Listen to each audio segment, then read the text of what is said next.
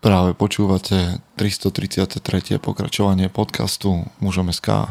Moje meno je Peter Podlesný a budem vás aj dnes prevádzať pri premyšľaní o tom, čo to znamená byť mužom v 21. storočí. Vítam všetkých veteránov, aj tie z vás, ktoré idú náhodou okolo. Chce to znáť svoji cenu a ísť houževnate za svým. Ale musíš umieť snášať rány a ne si stěžovat, že nejsi tam, kde jsi chtěl a ukazovat na toho nebo na toho, že to zaviděli. Pôjdeš do boja som. Ak dokážeš sniť, nedať však sní vlád. Práci, taše činy v životě se odrazí ve věčnosti. Kde je vôľa, tam je cesta. Istý druh krásy.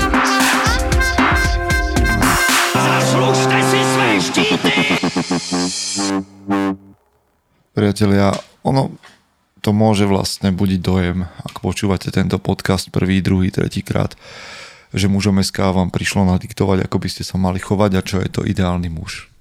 No, nie je to tak. Ja nie som ideálny muž a ani veľa ideálnych mužov nepoznám, aj keď poznám lepších mužov, ako som ja.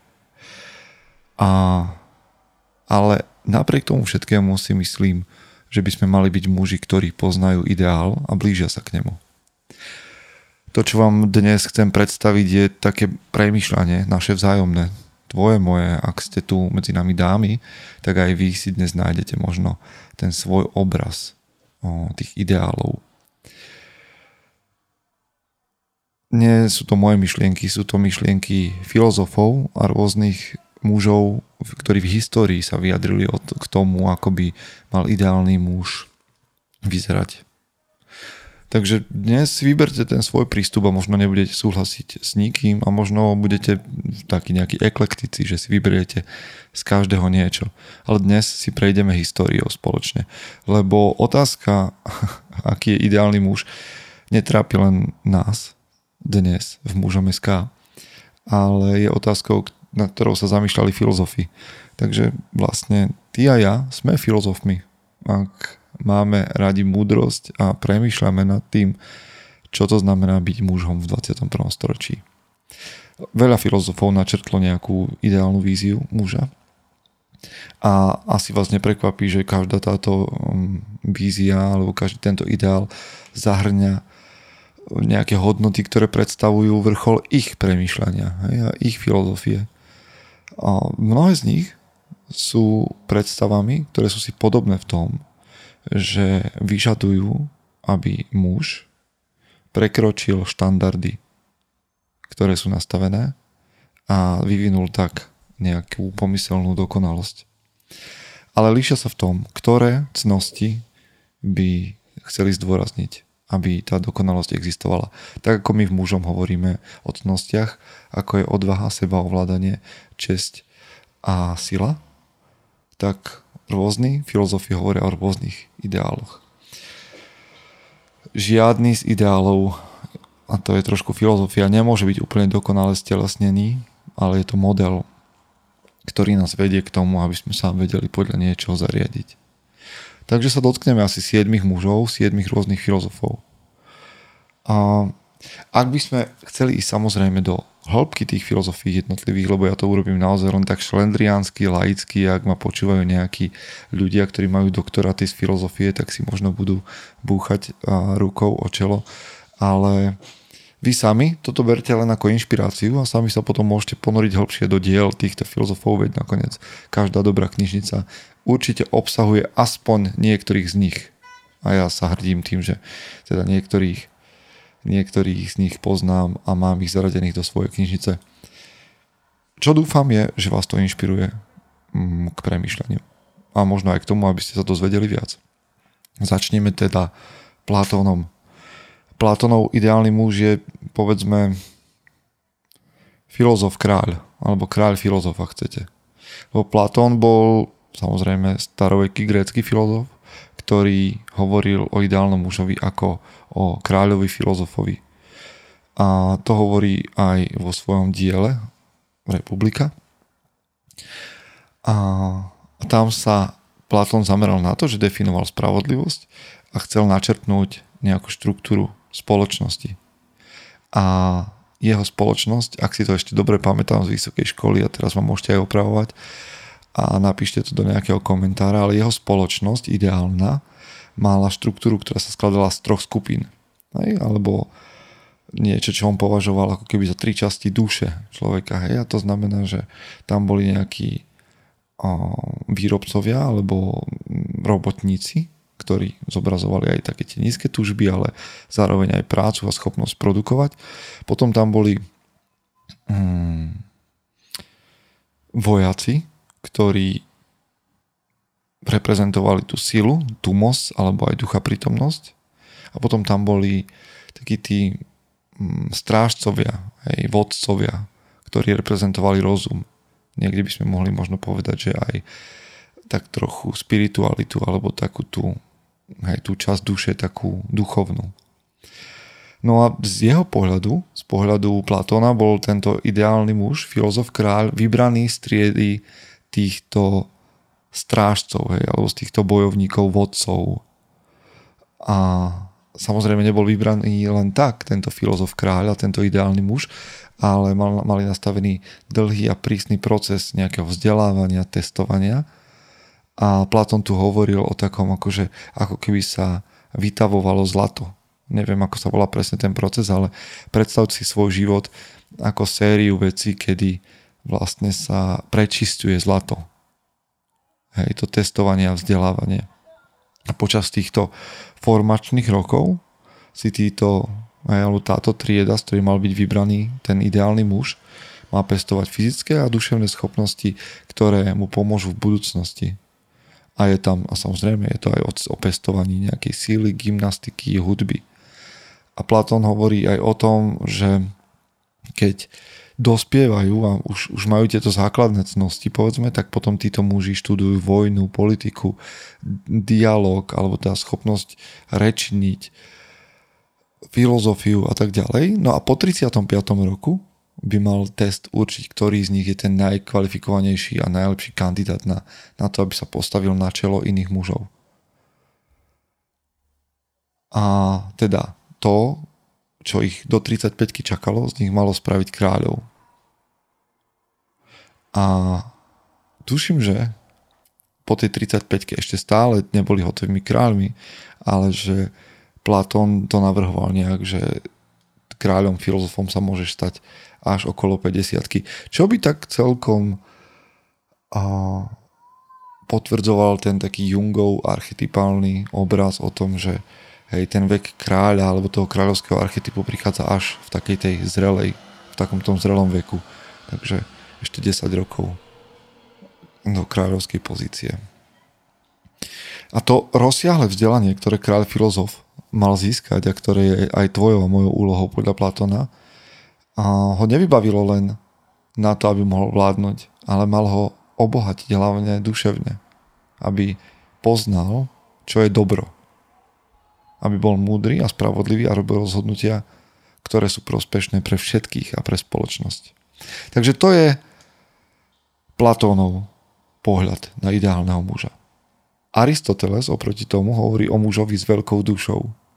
Hej, Aristoteles bol Platónov študent a napísal etiku Nikomachovu, aj tu som mal tú, tú čest čítať, aj keď som tomu vtedy tak nevenoval pozornosť, lebo to bol súčasť skúšky, ale to viete, ako to vtedy chodí. Ale aj tam hovorí, teda Aristoteles hovorí v etike Nikomachovi o nejakom ideálnom mužovi a hovorí o ňom ako alebo o ideálnom človeku, ako človeku s veľkou dušou alebo veľkodušnom, veľkodušnom, hej, aké krásne slovo slovenské, veľká duša, veľkodušný muž. Vrcholom mužnosti bolo pre neho dosiahnutie tzv. eudaimonie, čo je stav rozkvetu. Hej, pre Aristotela stav rozkvetu vyžadoval nielen dokonalosť v nejakej cnosti, ale aj vo všetkom ostatnom. Hej, že veľkodušný muž mal a, vlastniť zdravie, bohatstvo, krásu, priateľstvo. Mal byť schopný komunikovať, rozprávať a tak ďalej a tak ďalej. Aristotelov muž s veľkou dušou stelesňuje dokonalosť aj vo vnútri, aj vonku má odmeraný, alebo taký vie, čo je správny zmysel pre hrdosť. Je hrdý na cnosti a úspechy ale zameriava sa iba na tie významné úspechy a nie na také tie triviálne záležitosti. Má schopnosť, ideálny Aristotelov muž má schopnosť odlíšiť, čo sú nepodstatné talafatky a čo sú významné úspechy. A muž s veľkou dušou si zachováva zmysel pre česť. To nie je len, že dokonalosť pre dokonalosť. Muž s veľkou dušou hľadá rešpekt. Tých, ktorých považuje za, pozor, seberovných. Nestará sa o získanie súhlasu všetkých. To sú krásne veci. Už by sme vedeli asi spájať Platona s Aristotelom a vyberať a, a, a tvoriť si nejaký obraz. Aristotelov ideálny muž prejavuje odvahu. O nej Hemingway hovoril, že a, je to, že zostávate pokojní a dôstojní aj napriek neúspechu. A keď sa tento veľkodušný muž stretáva s inými mužmi, prejavuje náklonnosť, alebo teda prejavuje štedrosť. Ignoruje narážky, ne, necháva si v sebe hnev, neohovára. Vyhýba sa tomu, aby si myslel a hovoril o druhých zle. A nechce, a to je zaujímavé, lebo Aristoteles o tom hovorí, že sa zdráha aj chváliť, aby sa to nepovažovalo za podriadenosť niekomu ale poskytuje láskavosti a nežiada ich od iných. To je taký cnostný aristokrat. Tu máme dvoch. Pred nami je 5 ďalších mužov, ktorí hovoria o ideálnej mužnosti. A jedným z nich je Konfucius, ktorý, aj keď sa to možno do azijskej kultúry nehodí celkom to slovičko, tak hovorí o gentlemanovi aby sme tomu lepšie rozumeli. Konfucius bol zase staroveký čínsky filozof, ktorý zdôrazňoval, že sa má pestovať spoločenské správanie a cnosť. Hej, že v konfucionizme je ideálny muž, tam sa používa slovičko junzi, neviem ako sa to číta, ale preklada sa to ako gentleman alebo vzorný človek. Čiže to je muž, ktorý prejavuje podľa Konfucia vznešené správanie a správa sa vo všetkých situáciách primerane.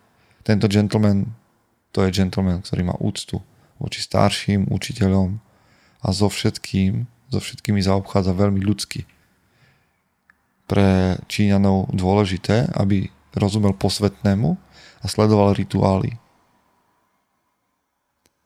Snaží sa o dokonalé správanie, pretože to považuje za silu, ktorá inšpiruje ostatných, aby boli dobrí a ušľachtili. A to, čo robí Junzi, gentleman, pozdvihuje a zušľachtuje ostatných, povzbudzuje ich to, aby oni sami sa pridali a tak vytvorili dobrú spoločnosť. Snaží sa neustále o seba zdokonalovanie, venuje sa štúdiu kníh, o svoje vedomosti sa delí v praktických veciach a na rozdiel od tohto muža, ktorý je Aristotelov, hej, ten muž s veľkou dušou, si si Konfucius, alebo to Konfuciov gentleman vyberá pokoru a vyhýba sa prílišnej píche a uvedomuje si, že by tá, takéto veľmi sebavedomé chovanie mohlo narušiť spoločenský poriadok. No, to sú títo. Potom prichádza jeden môj obľúbený, ku ktorému sa ja viac a viac blížim, alebo filozof, hoci som ním niekedy tak niekedy som obchádzal kvôli jeho komplikovanej povahe a, a tvorbe. A to je Friedrich Nietzsche existenciálny filozof 19. storočia. A on predstavil tzv. supermana, povedzme, alebo v Nemčine, že Ubermenša nad človeka. A mám doma knihu, ktoré, o ktorej som písal aj článok pred nejakým časom.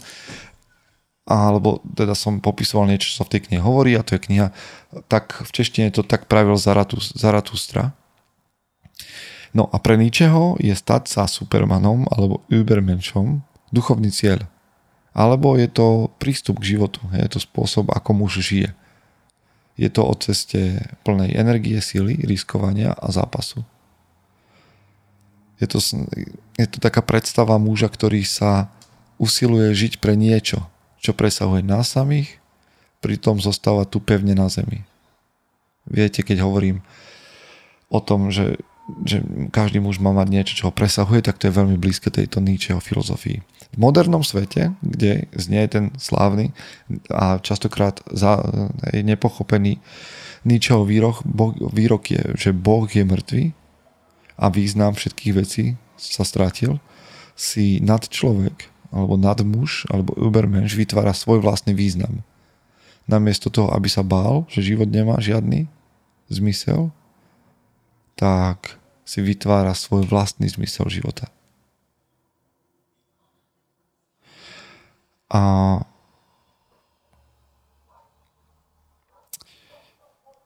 Nietzsche hovorí o, o, o vôli k moci, hej, že o snahe presadiť sa vo svete, byť efektívny, zanechať stopu, stať sa niečím lepším, než som práve teraz a prejaviť sa. A to je ten Nietzscheho Ubermensch, ten muž, ktorým sa ty môžeš stať, ak si vyberieš tento obraz. Nietzsche nikde presne nehovorí o tom, ako by mal ideálny človek mm, vytvoriť, alebo... Ale pre ňo je podstatné, aby sám každý z nás si uvedomil, že sme tvorivá sila a určil si svoju vlastnú cestu.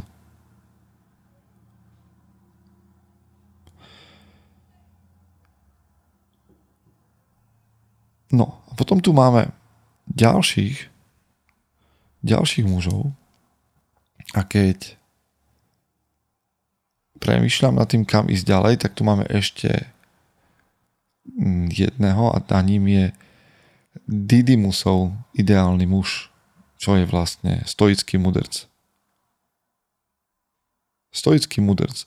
Viete, že ja mám stoicizmus rád a ideálny muž pre stoických filozofov bol niečo, čo sa nazývalo, že stoický mudrc. Zatiaľ čo sa všetci a stoici dotkli a popisovali nejakým spôsobom, ako by tento Mudrc mal vyzerať tak, Arius Didymus, stoický filozof a učiteľ Cezara Augusta, najviac konkretizoval toho, tento ideál.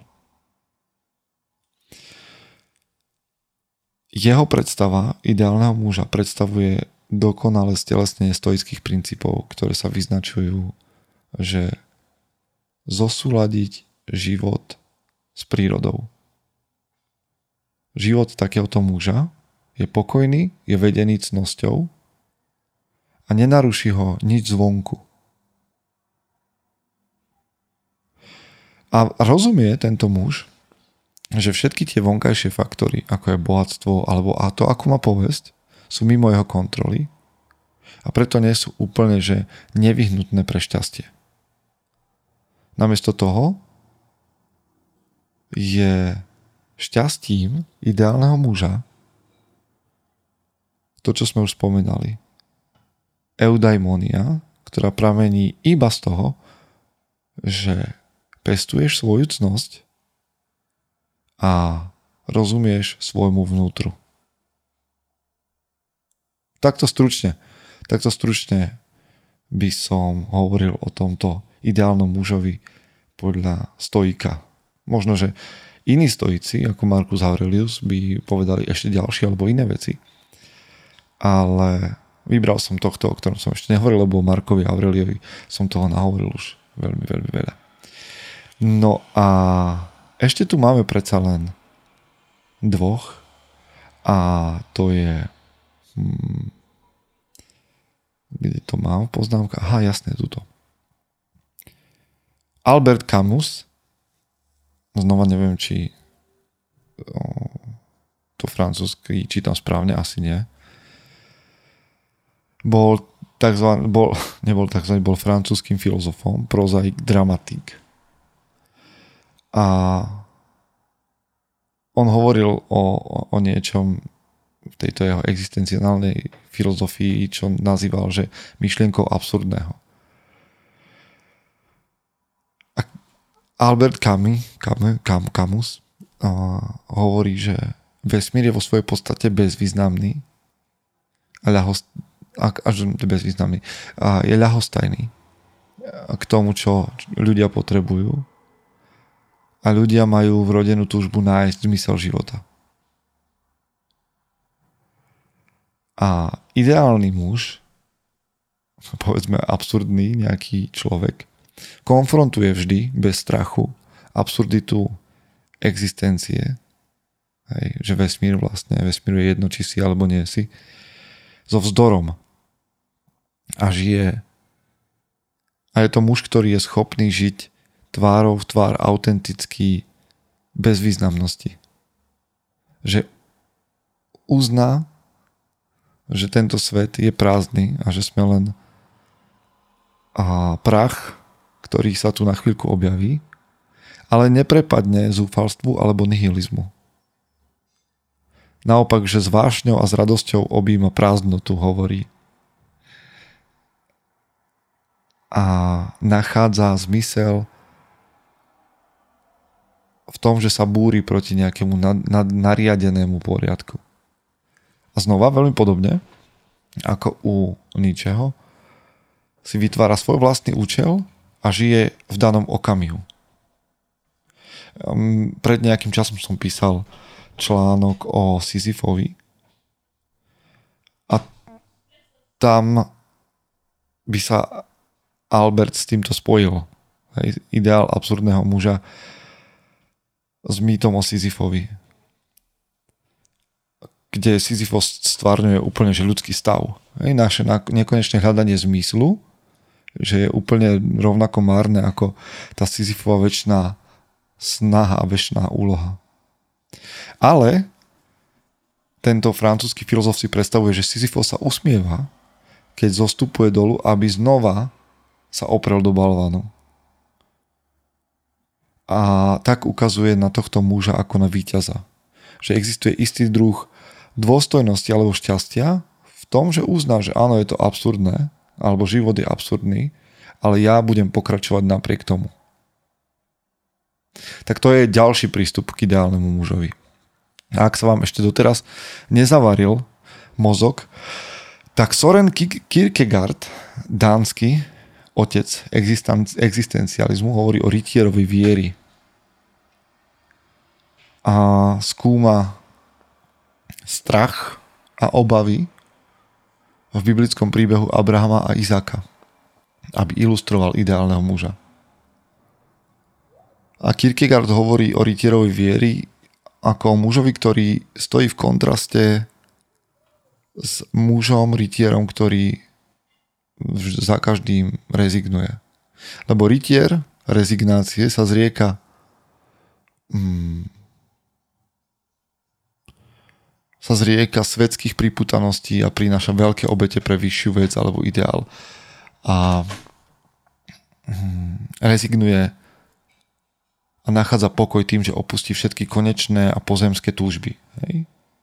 Lenže potom je tu rytier viery. Hej, toto bol rytier nejaký, ktorý sa vzdáva všetkého pre niečo väčšie. Ale potom je tu rytier viery, ktorý nerezignuje a je presvedčený, že stále môže dostať to, čo obetoval vďaka svojej absolútnej viere.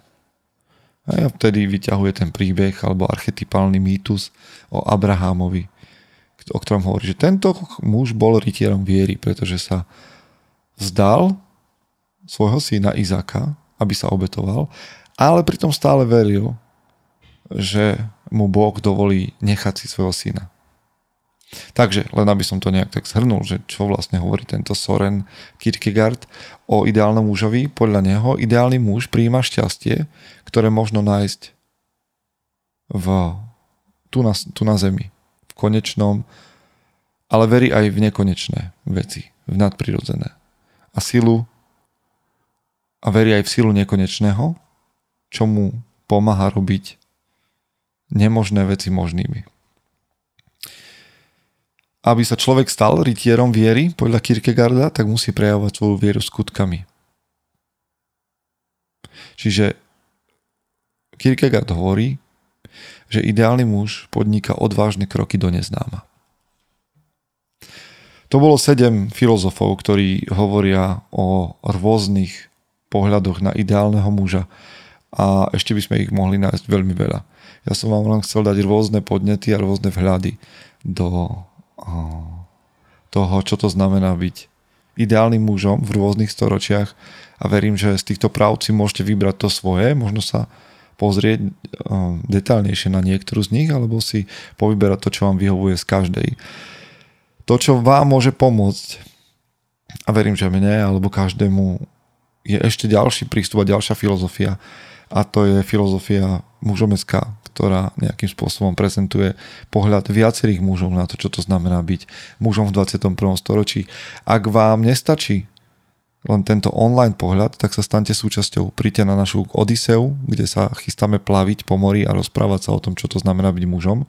Pozrite sa na náš web a na podstránku Odisea.